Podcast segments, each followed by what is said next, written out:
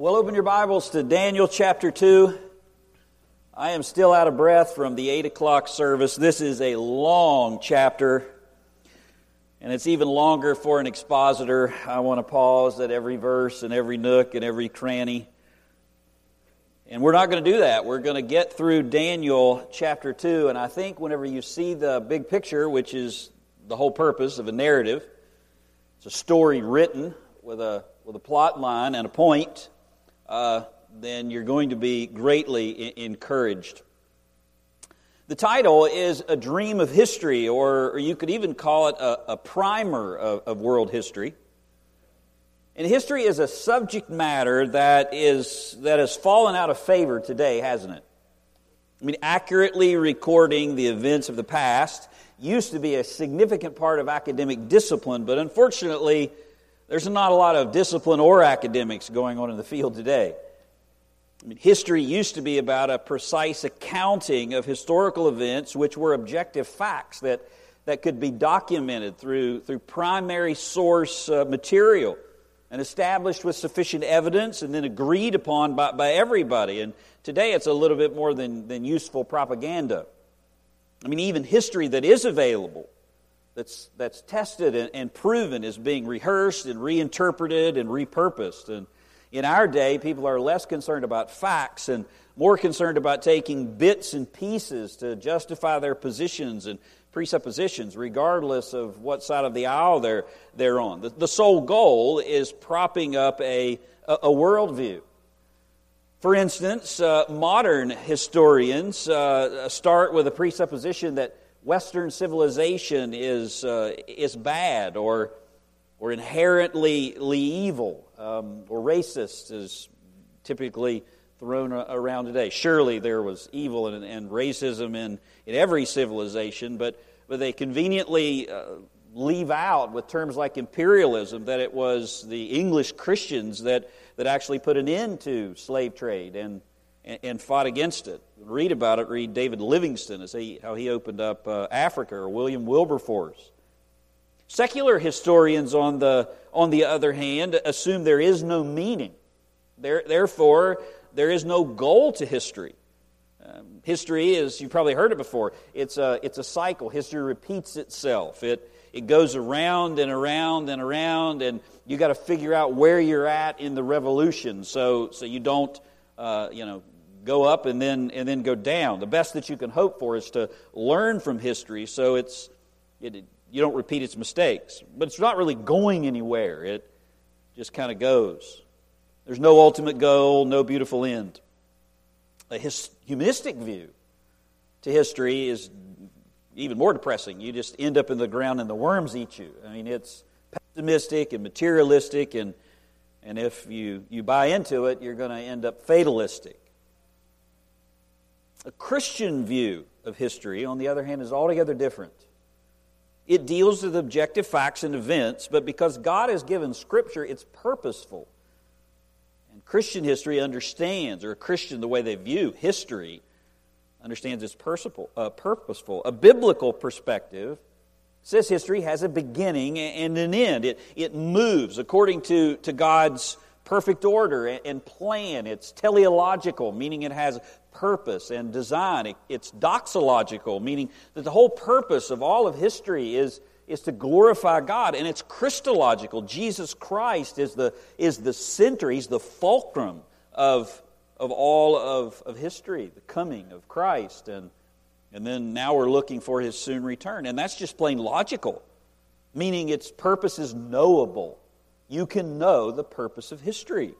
It's moving toward a goal. History begins with creation and it ends with the consummation of all things. And accurate history, then, is, a, is the record of the hand of God in the events of fallen men as, as He moves it along to His appointed end. And that's what you have in Daniel chapter 2. It's history taught by God Himself. And in Daniel 2, God outlines the rise and fall of the great empires of the ancient world before they, they ever ascend. And God tells history in reverse.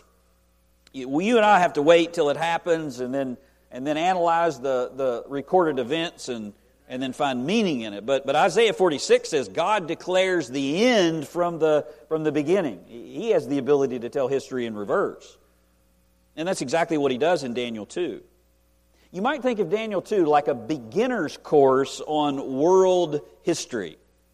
It's not concerned about filling in the gaps and, and the details. It covers the, the big picture of what's going to take place in the future of the world and the great empires that, that are part of it. One said it's like, like standing back and looking at a, at a mountain range. You can see the great empires of the world like a, like a mountain range, but it doesn't take you down into the valleys. Chapter 7 is where you get into the valleys. Chapter 2 of Daniel and chapter 7 of Daniel talk about the exact same thing. Chapter 7 gives us all kinds of detail. We're going to take at least two sermons to get through chapter 7. But chapter 2 is the, is the overview.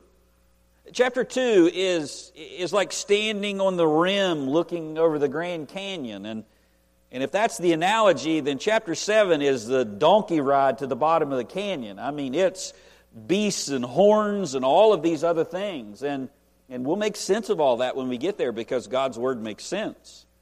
But you might think of chapter 2 like a freshman course. It uh, prepares you for the senior level course in chapter 7. It's a world history uh, primer, it's world history grammar school.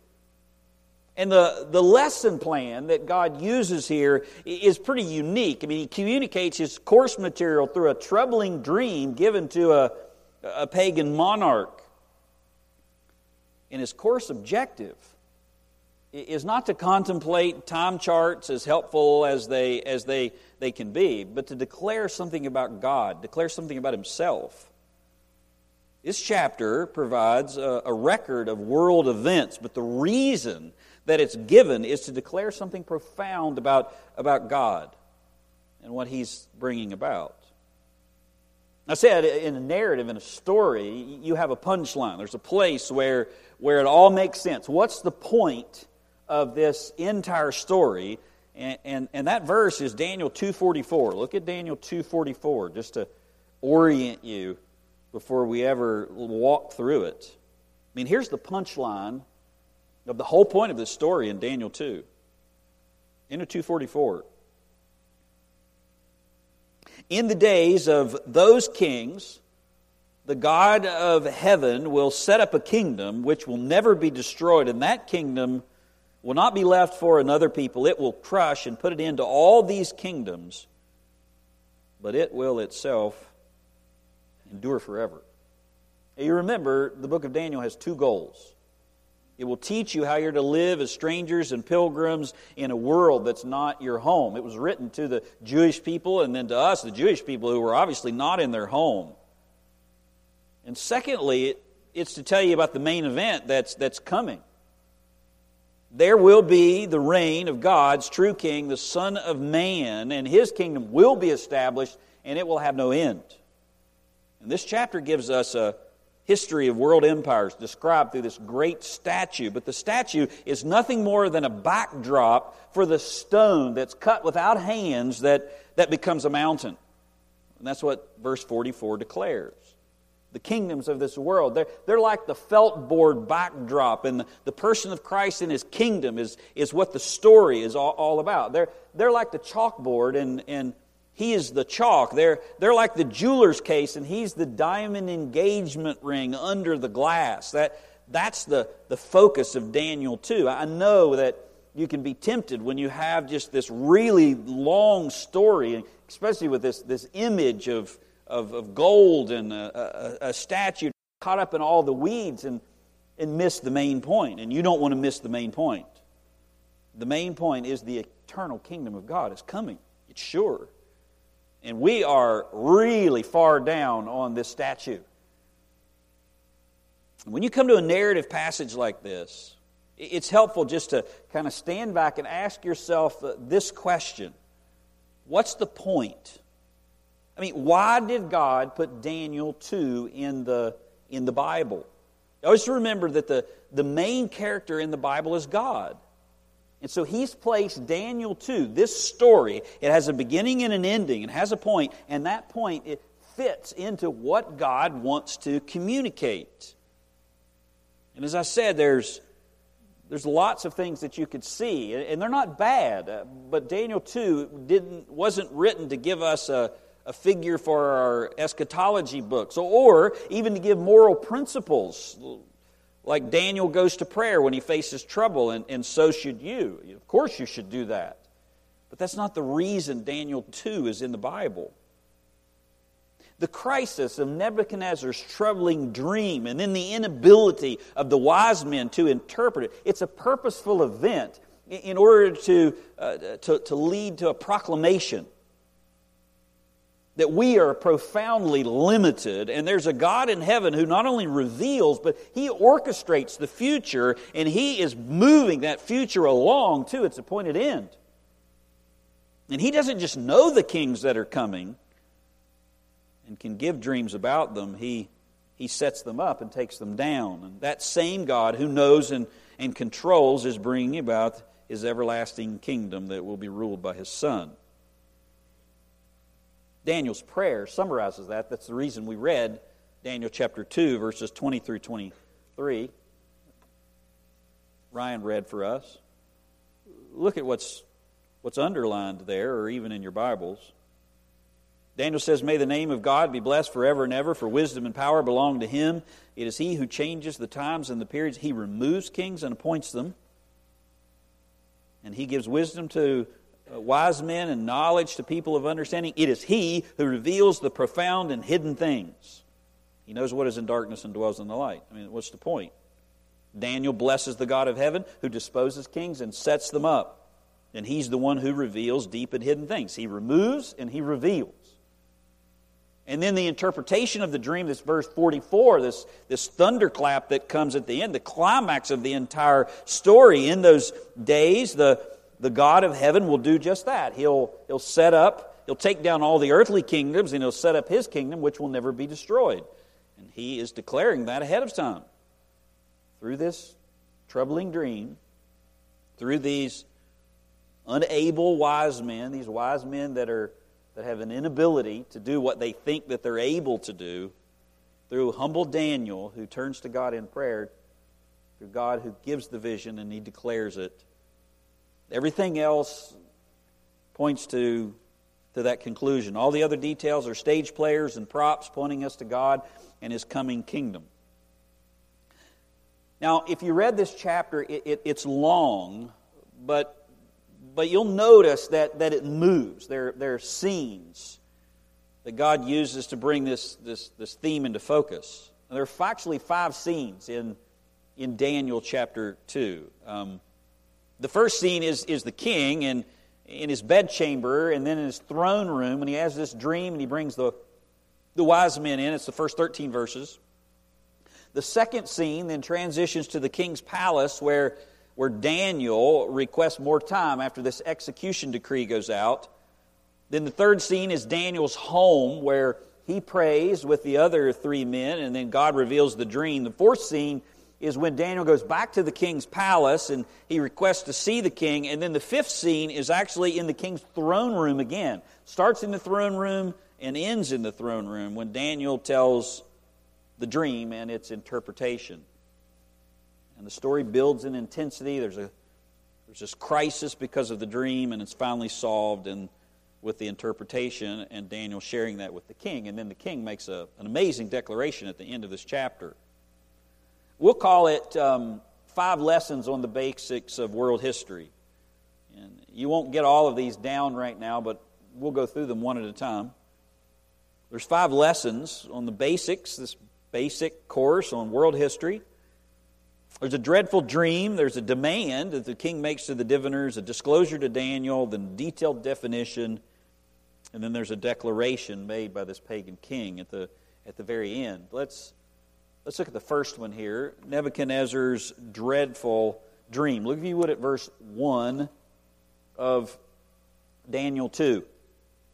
Now, in the second year of the reign of Nebuchadnezzar, Nebuchadnezzar had dreams, and his spirit was troubled, and his sleep left him.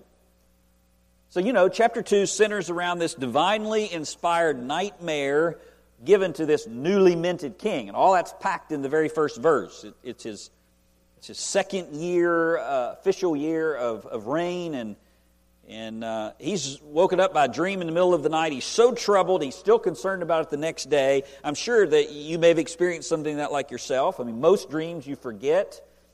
The ones that you remember, you, you want to forget. You know, you're in a field of pink bunnies and you're eating green popcorn or something like that. And what does this nonsense mean?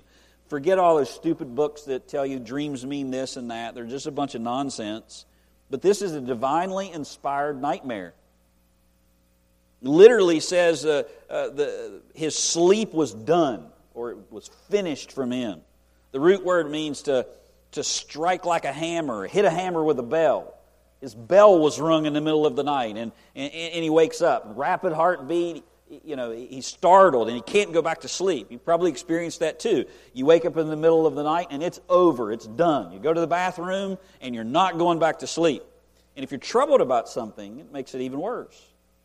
And this dream is particularly troubling to Nebuchadnezzar because he's just started his reign. I mean, think about it from Nebuchadnezzar's point of view. I mean, he doesn't know what this dream means. I mean, he doesn't know he's the head of gold yet. He just sees a giant statue and this boulder coming hurling uh, from, from out of nowhere hits the statue and blows it up, obliterated. Now, if you're a pagan king full of superstitions and a dream like that wakes you up, you start wondering if something bad's going to happen to you. I mean, the Nebuchadnezzar doesn't know whether he's the statue, he's the stone, he's the chaff blown away. Either way, he's really nervous right now. Scoffers try to make a lot of the uh, of the second year of Nebuchadnezzar's reign, saying that's a contradiction from Daniel 1 because it says Daniel was trained for three years, and this says it was his second year of Nebuchadnezzar's reign. And the explanation is, is, is really quite simple. Um, the first year of Babylonian kingship is considered the year of ascension, and then you start counting year one, year two, after the first year. Similar to the way that, that we count birthdays. Have you ever thought about the way we count birthdays? When a child is born, they're zero. And then after one year, they're one. Chinese probably do it correct. They, they start with one when you're born, and then you're two. I mean, we're, we're believers, right? When is that baby real? At conception. And so there's a year of ascension, and then this is the second year of his reign. And you add that up, that's three years. Nebuchadnezzar has been ruling for three years, and Daniel has finished up his training, and he'd entered the king's service. But while he'd entered the king's service, he's not in the diviner's union yet. Look at this second scene here. There's a demand that the king gives. Look at you what at verse 2. Says, Then the king gave orders to call the soothsayer priests, the conjurers, the sorcerers, and the Chaldeans to tell the king his dream. So they came in, stood before the king, and the king said, I had a dream, and my spirit is anxious to understand the dream. Now, Daniel is about 18 years old, and I want you to notice that he's not part of this group that's been called before the king.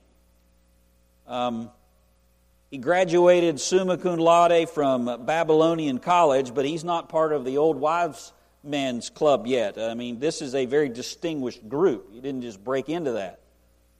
And he's a Hebrew, so it would be even less likely for them to, to bring him in.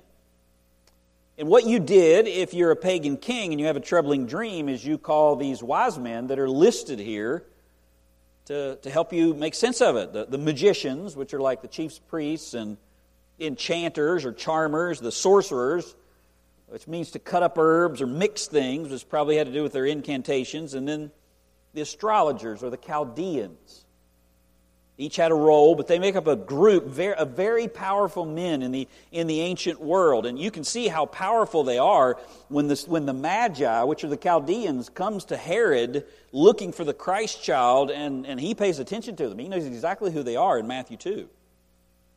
These men were kingmakers, and they're, they're likely already there when Nebuchadnezzar becomes king, which explains the skepticism when he demands that they tell him the dream as well. And dream interpreting and, and enchanting was, a, was an established uh, racket. I mean, the palace intrigue that's going on here, the power struggle uh, that's beneath the surface of these first 13 verses is hotter than Harry and Meghan's Oprah interview this, this past week. I mean, you should think of Kim Jong Un and his father's advisors and the, all of the stuff that, that goes on in a, in a, a pagan dictatorship like that. Verse 4 gives their response to the king's request. Look at verse 4. Then the Chaldeans spoke to the king in Aramaic. This is where it transitions from Hebrew to Aramaic. O king, live forever. Tell the dream to your servants, and we will declare the interpretation. The wise men respond with a calculated, no problem. You tell us the dream, and then we'll tell you what it means. That's what we do. We're wise men. And they did it a lot. Uh, in fact, uh, fascinating, archaeologists have actually discovered elaborate Akkadian manuals for interpreting various types of, of dreams. I mean, these guys had it down to a pseudo-scientific system. And, and their manuals typically consulted the livers of animals. So these manuals, it would be a picture of, of a liver, like, like you might see the, the picture at a, at a butcher's uh, shop of, of, of a cow. You know, this is a brisket and this is a tenderloin. I mean, there was a picture of a goat liver, and, you know, if there was a spot here, this meant that. And if there was a line there, this, this meant that. And that was their normal method consulting animal livers or the stars. And so they took a goat liver and they would cut it open and then they would, they would analyze it and they, they'd look at the movement of the stars, which is why astrologers are, are, are mentioned. And that may sound silly to you, and it is. I mean, liver gazing to determine one's destiny or dream interpretation is ridiculous. But you should not get the idea that these men were uneducated. I mean, the scientific part of their astrology that is recorded is, is astounding. I mean, they carefully recorded the movements of the moon and the stars and the, and the planets. Uh, John Whitcomb noted one Babylonian astronomer was able to calculate the length of a year at 365 days, 6 hours, 15 minutes, and 41 seconds. That's only 26 minutes and 55 seconds too long in 500 BC with nothing. Another one uh, in 390 BC was able to measure the time lapse between two successive transits of the earth, discovering the motion of equinoxes, and was able to predict solar and lunar eclipses in 390 BC. I mean, the point is, the caliber of these men that Nebuchadnezzar had in his court were excellent. You can think back, the, the, the, the qualifications of the, the sons of Judah, what they had to be like before they could even enter into Babylonian college. I mean, these are the best of the best, the absolute top that the world had to offer, which is why their declaration later that it's impossible for them to know is important. But right now, the king's not playing the game. View it at verse 5. The king replies to them, replies to the Chaldeans The command for me is firm. If you do not make known to me the dream and its interpretation, you will be torn limb from limb. Literally, I'm going to make you body parts. And your houses will be turned into rubbish. So the king says, Tell me both, the dream and the interpretation, or I'm going to pull you apart. And if you're able, there's an equal, commensurate blessing. I mean, you're, you're going you're to be exalted in the kingdom. And notice the wise men's response. Here you can really see that this is a power struggle going on. Notice verse 7. The wise men respond a second time. You don't do that to the king unless you have some kind of power yourself. Let the king tell the dream and we'll declare the interpretation. It's like saying, Look, king, I know this is only your third year, but this is the way this deal works. You tell us the dream, we go to our divining books, we come up with an interpretation, we bring it back to you.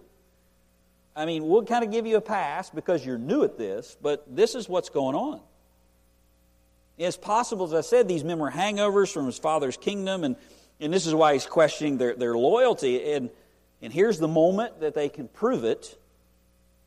And so the king doubles down, verse 9, if you would. If you do not make known the dream to me, there is only one decree for you. For you have agreed together to speak lying and corrupt words before me until the situation is changed, until I forget the dream or nothing happens. Therefore, tell me the dream that I may know that you can declare to me its interpretation. Just so you don't think that I'm making up the intrigue. Right there it is. And then they finally pull the curtain all the way back in their frustration, feeling their backs against the wall. Look, if you would, at verse 10. The Chaldeans answered the king and said, There is no person on earth who could declare the matter to the king, because no great king or ruler has ever asked anything like this of any soothsayer, priest, sorcerer, or Chaldean. Moreover, the, the thing that the king demands is difficult. There is no one else who could declare it to the king except the gods whose dwelling place is not with mortal flesh. And they're basically saying, You're being unfair, King, to all the magicians. I mean, what you ask is not possible. You're violating the rules. And then their final answer in verse 11 is There's not a man on earth that can meet the king's demand. No one can show it except the gods. And they might have been off about how many gods there were, but they knew where the source was. And when up against the wall, the wise men, the best that the world has to offer, declare what most people refuse to admit until they get to this place. Until they get to the place where they're unmasked, unveiled, nowhere to run. And it's at that point you admit you really don't have the answers. I mean, people pretend to have the answers all the time. Just turn the TV on, the self help gurus or the talking heads. But when you come to the place where you really have to know, when there is a terminal diagnosis, or even something as simple as being a missionary's wife in the middle of the night in Africa, and you know you've committed your whole life to being there, but now your daughter is going to be operated on there, in those moments, things change. And looking for answers without God is nothing but a human cul de sac, and it's just a dead end. The purpose of verse 11 is for the pagans to admit what is true, that they're failures and when it comes to what only God knows. And the reason that God may be allowing all of your hopes and dreams to shatter is so you will stop looking in the wrong direction.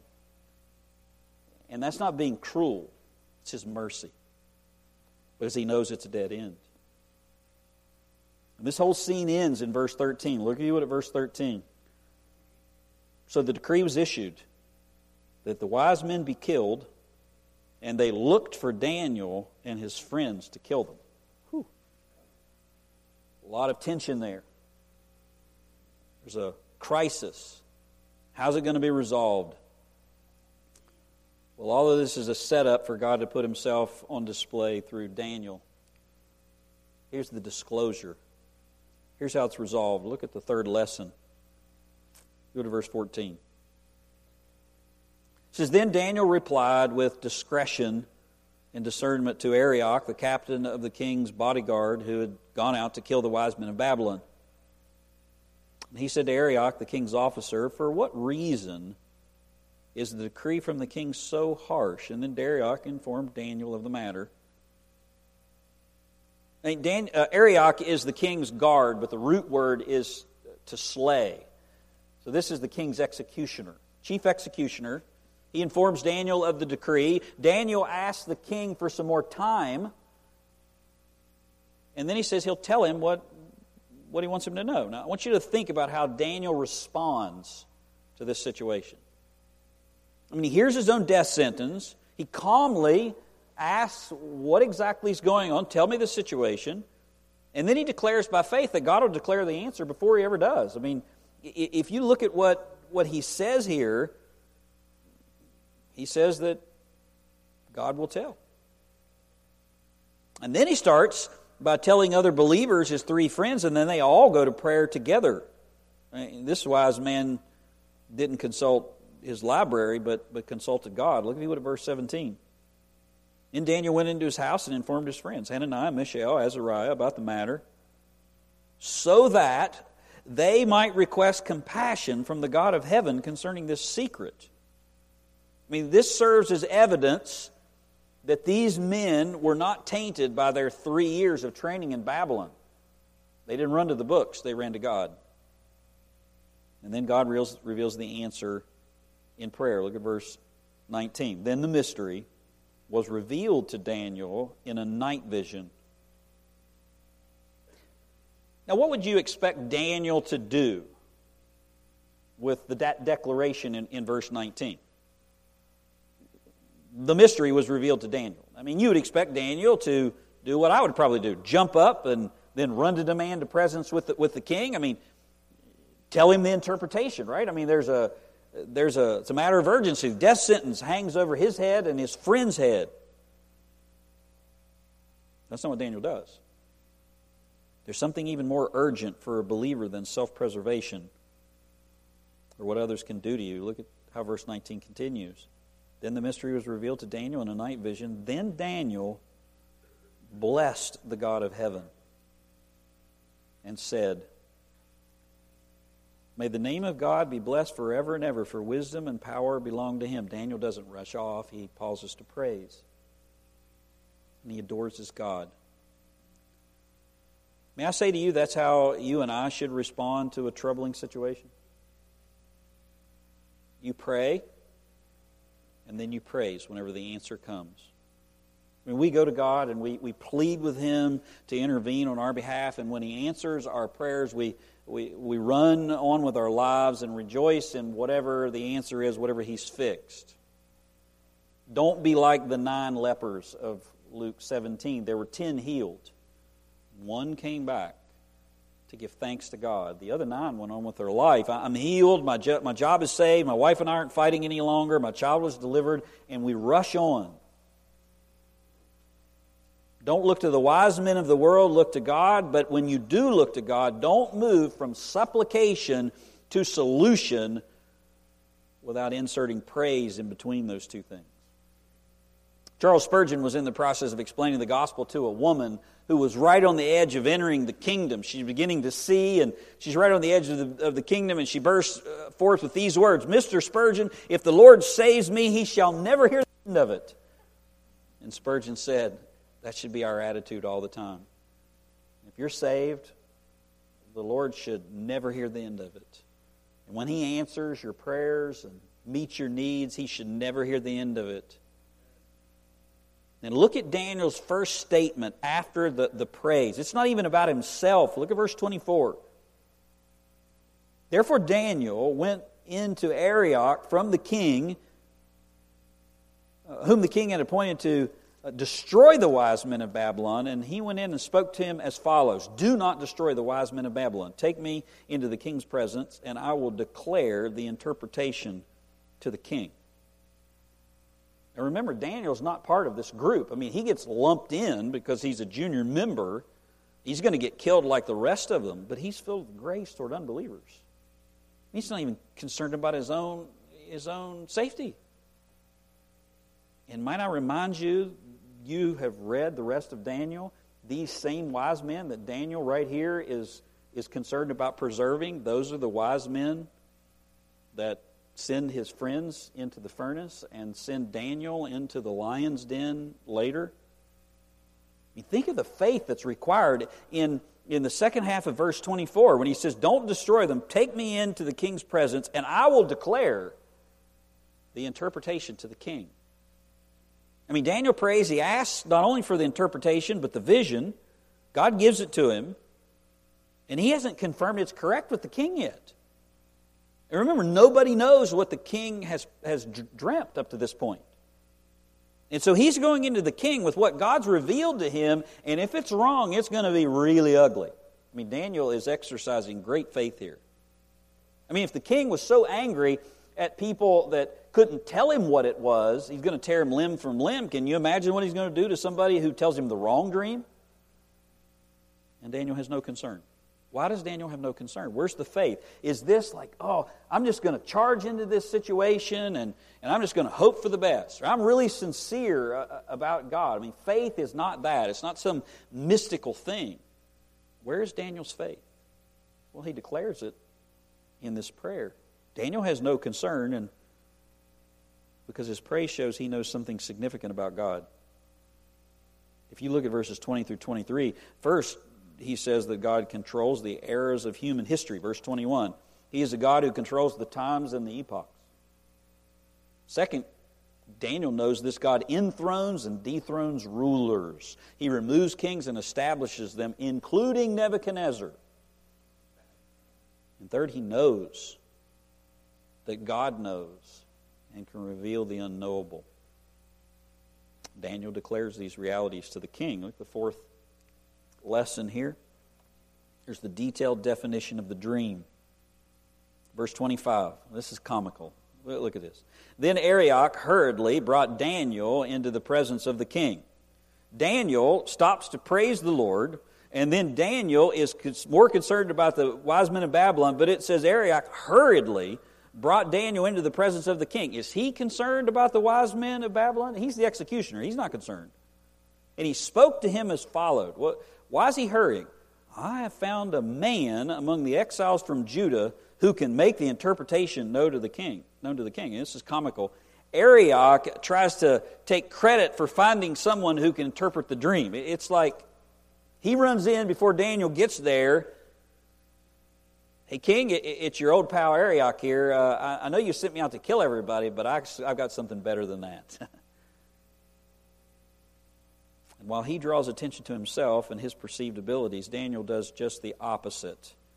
Look at verse 26. The king said to Daniel, whose name was Belteshazzar, Are you able to make known to me the dream which I have seen and its interpretation? Are you able? And look at Daniel's response in verse 27. Daniel answered before the king and said, as for the mystery about which the king has inquired, your wise men were right. Neither wise men, conjurers, magicians, nor diviners are able to declare it to the king. But there is a God in heaven who reveals mysteries, and he has made known to King Nebuchadnezzar what will take place in the latter days. This was your dream and the visions in your mind while you're on your bed.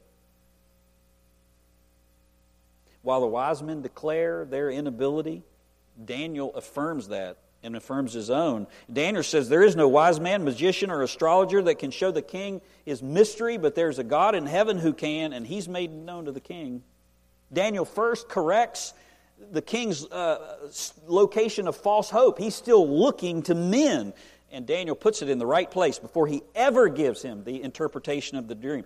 Turn from human wisdom and turn to the God of heaven. And if the Lord will truly help you with whatever your issue is, you must turn from whatever false hope that, that you have and you need to put it in the right place. Do you ever realize that maybe the reason you keep stumbling your, over things in life, stubbing your toe in life, as you're looking in the wrong direction? The wisdom of this world is not going to change your life, but there's a God in heaven who can. Trusting in your own righteousness will not get you into heaven, but, but there's a God who came to earth who can. I mean, turning to therapy is not going to fix whatever your emotional problem is, but there's a God in heaven whose word can. Daniel takes no credit, but then he gives the interpretation. Look, if you would, at verse 31. After he corrects the king's gaze, he gives the, the dream. You, O king, were watching, and behold, there was a single great statue. That statue, which was large and of extraordinary, uh, extraordinary radiance, was standing in front of you, and its appearance was awesome. You were right to be afraid. The king of uh, the head of the statue was made of fine gold, its chest and its arms of silver, its belly and its thighs bronze, its legs of iron, and its feet partly of iron and partly of clay. You continued watching until a stone was broken off or cut out without hands, and it struck the statue on its feet of iron and clay and crushed them. Then the iron, the clay, the bronze, the silver, and the gold were crushed into pieces all at the same time. And they were like chaff from the summer threshing floors, and the wind carried them away, so that there was not a trace of them found. But the stone that struck the statue became a great mountain and filled the entire earth. Daniel describes the dream, and the dream was a giant statue with four parts. It had a golden head, a silver breast, a bronze legs, and then calves of iron with feet with iron and clay mingled together.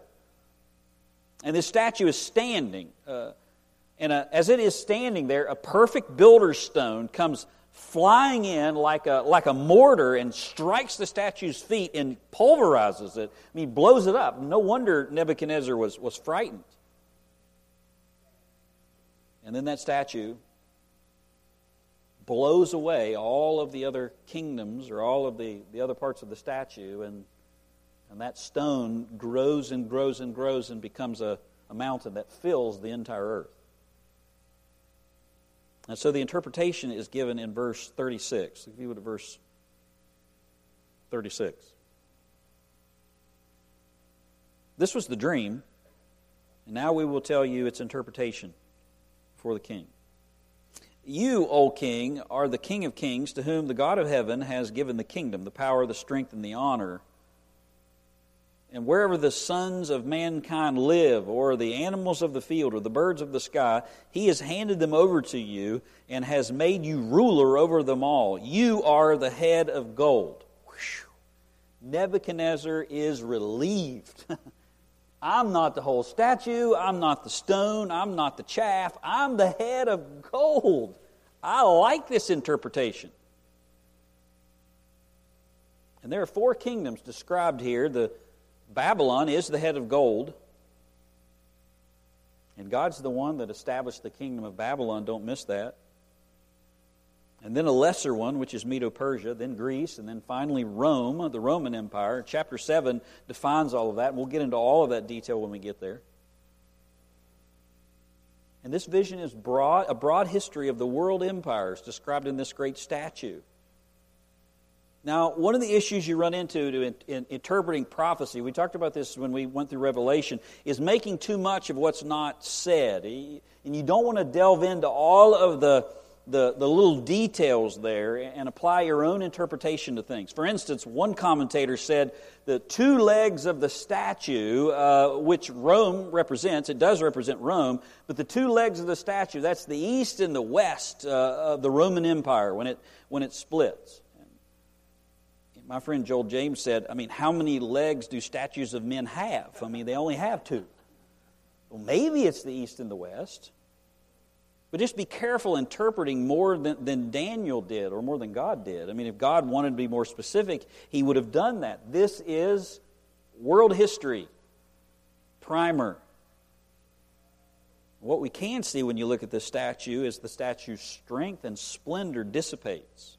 I mean, Nebuchadnezzar is the king of gold, but the second kingdom is said to be inferior to Babylon. And then you go all the way down. The fourth kingdom is fragmented. The, it's, it's, it's iron and clay that's mingled together that doesn't stick to each other. So it goes from gold to silver to bronze to, to iron to iron plus clay. What you can see is the pattern of human history on a whole uh, degenerates, it's on the downgrade. Andrew Hill said, There is no progress gene implanted in history's womb that ensures some sort of infallible upward movement. I mean, we're amazed by technology that just keeps growing, growing, and growing. But, but is society getting any better with all of those advances? No, it's actually getting worse. And you builders know what Jesus said in the Sermon on the Mount. You know it's true that if any man builds his house on a faulty foundation, Jesus says on sand, um, the house is going to fall because the foundation is the vital source that, that holds up the, a home, and the foundation of this statue is a mingled mess. It's very unstable. It's a combination of iron and clay which fail to blend together. It's like mixing mortar that, that doesn't stick. And all the kingdoms of this world are built on that crumbling foundation. But there's another kingdom that's not represented by the statue. Look if you would at verse 44. Four kingdoms in the statue. and another kingdom that's not part of the statue. And in the days of those kings, the God of heaven will set up a kingdom which will never be destroyed. And that kingdom will not be left for another people. It will crush and put an end to all these kingdoms, but it will itself endure forever.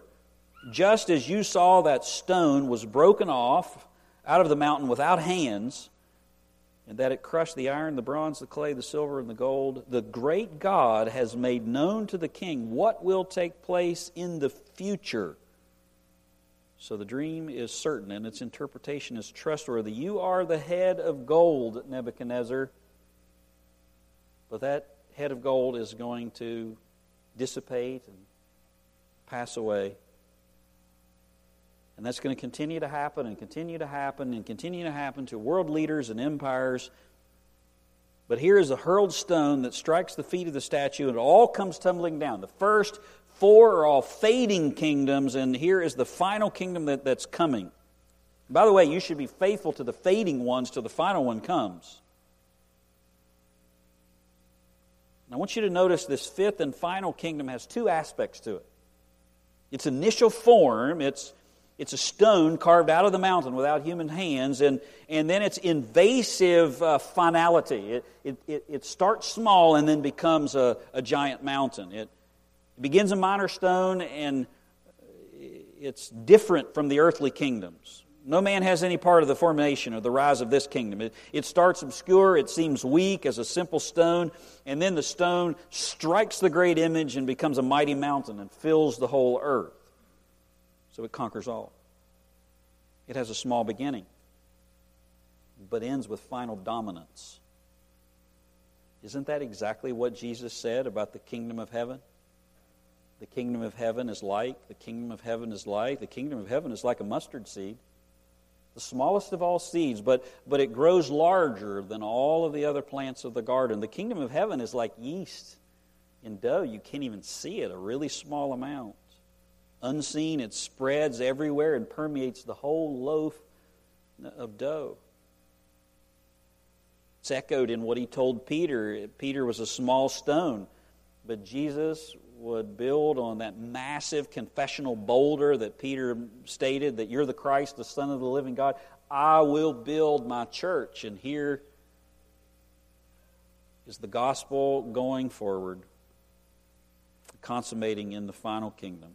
Now, we don't have time to go into all of it here, but there is an interpretive issue, or this is really where eschatology, the hinge of premillennialism, amillennialism, postmillennial, and we'll get to some of that when we get to, to chapter 7. Everybody agrees that the stone here is Christ, and but whenever it strikes the feet, when this event happens, when the stone strikes the feet of the statue, what is taking place? That's where the, the difference is. Some say this is the cross, and the kingdom that's being described here is the church. And you say, you know, it's the Roman Empire. You go down to the, the iron. What event happens during the, the Roman Empire? The key words are in the days of, uh, uh, or times of these kings. So during the Roman, Roman time. What event took place during the Roman Empire? They would say that's the cross. Therefore, that must be what Daniel's talking about. The kingdom of God was established at the cross, and it's not a physical kingdom, but it's a spiritual kingdom.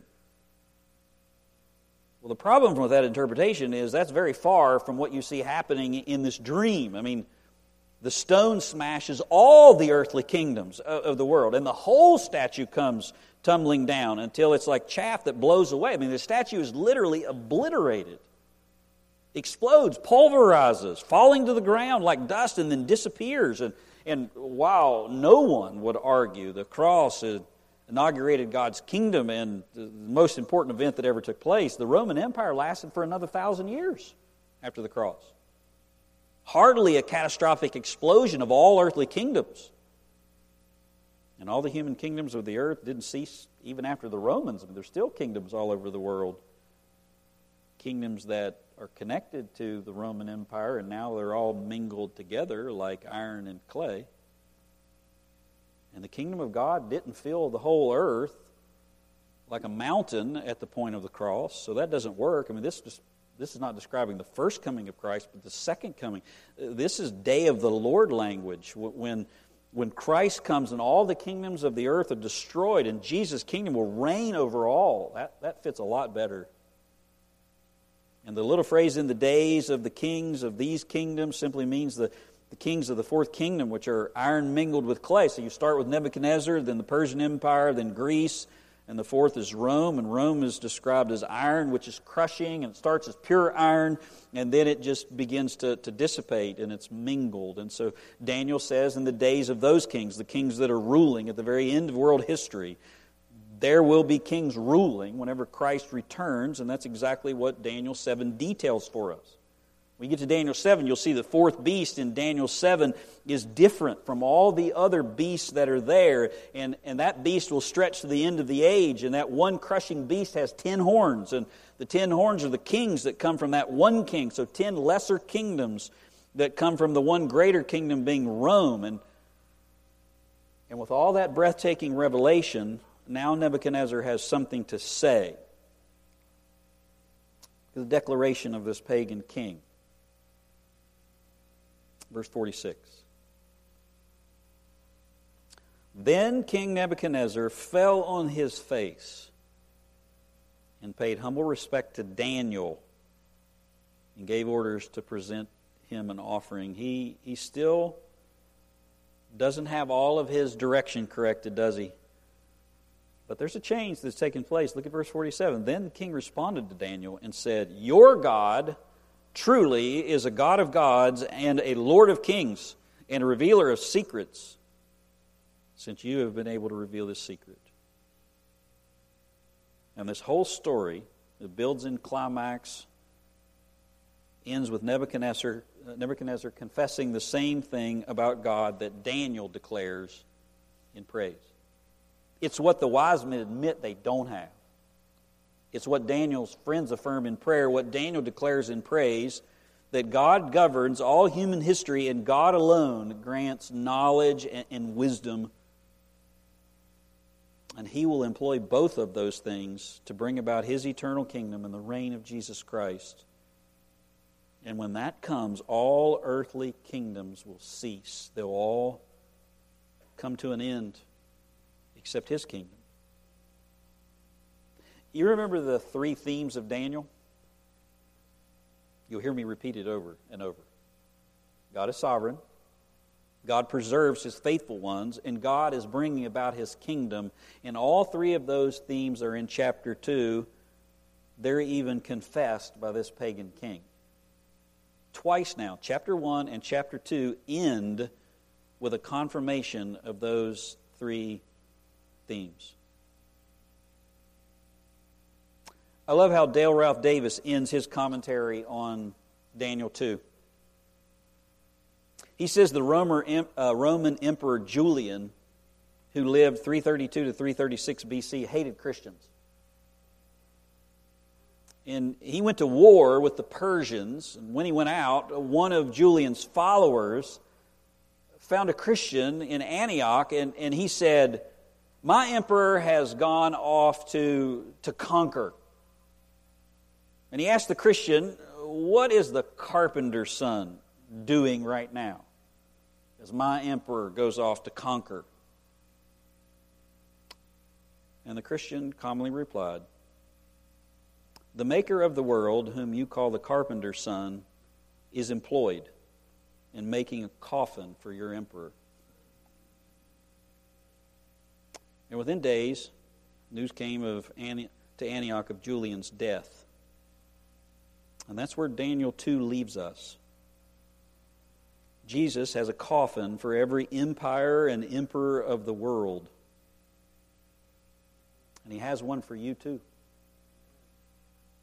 The only true security is in the kingdom of the carpenter's son, not the kingdoms of the world or the wise men or your abilities or anything else. And the sooner you're brought to the place where you realize that, and then you admit to that and you go to the same place that Daniel and his friends did, the God he- of heaven, the sooner God can answer and deliver you from whatever you're facing.